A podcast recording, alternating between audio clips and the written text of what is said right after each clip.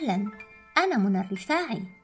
عم طلع عليكم اليوم لنكمل أحداث روايتي الرائعة دمشق يا بسمة الحزن.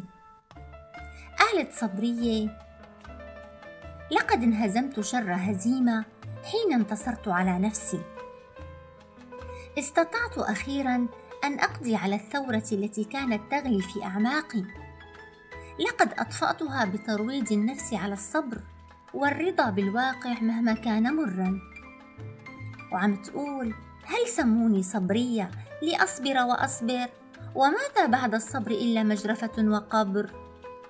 كانت أمي توقظني كل صباح قبل شروق الشمس لأعينها في تنظيف البيت وتحضير طعام الإفطار. في بلادنا يدربون البنت على خدمة الرجل منذ أن يتفتح وعيها. أبا كان أم أخا زوجا أم ابنا.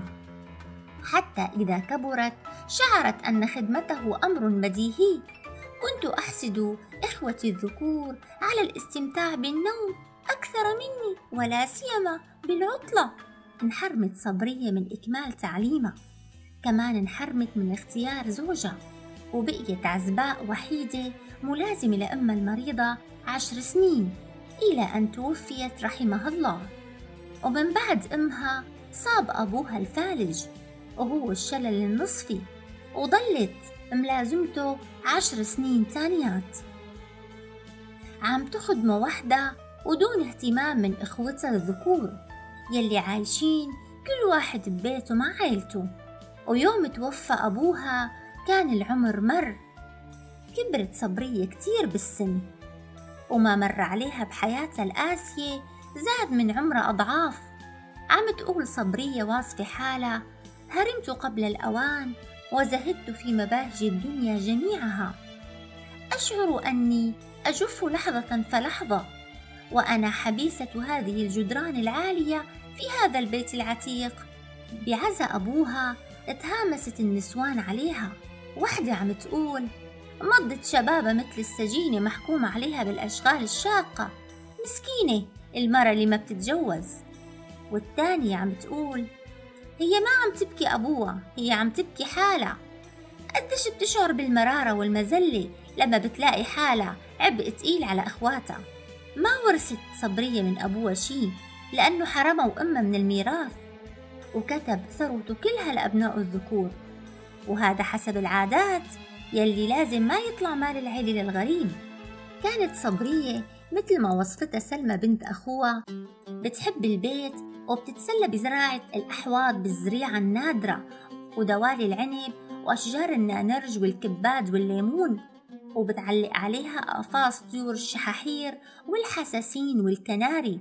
كمان كانت تربي فيها القطط الشامية الحلوة وتضع ببحرتها الأسماك الملونة وبتلاقي بهيك متعة كبيرة ومؤنس لوحدتها.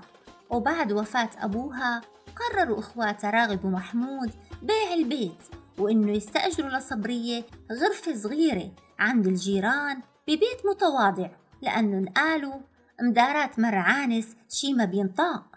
وكانت المفاجأة يلي مو عالبال. وبتحكيها سلمى بنت أخوها. قبل أن أنتهي من الدرج التفت نحو أرض الديار فوقع نظري عليها. رأيتها طويلة. طويلة وهي مدلاة من شجرة الليمون.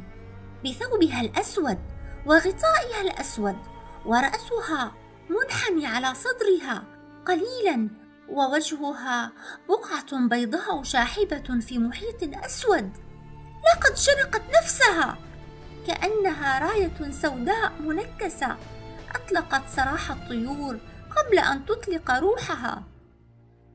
أفظع أن تنتهي حياتك الشقية بالانتحار عمتي صبرية دون أن تتخللها ولو ومضات قصيرة من السعادة.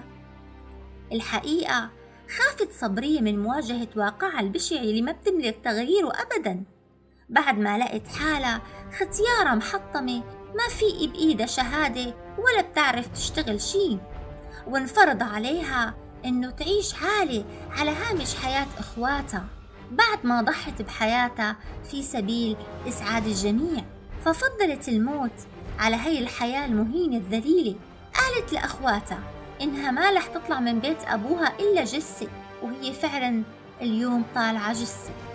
ما انتهت حكاية صبرية فالشرق مليان بقصص شبيهة رغم مرور كل هالسنين بس لساها عم تصير ببقعة مظلمة من هذا العالم بأحياء كاملة ومجتمعات متمسكة لهلأ بالقيود والعادات البالية وبترفض تتركها وبتتشبث برواسب الجاهلية.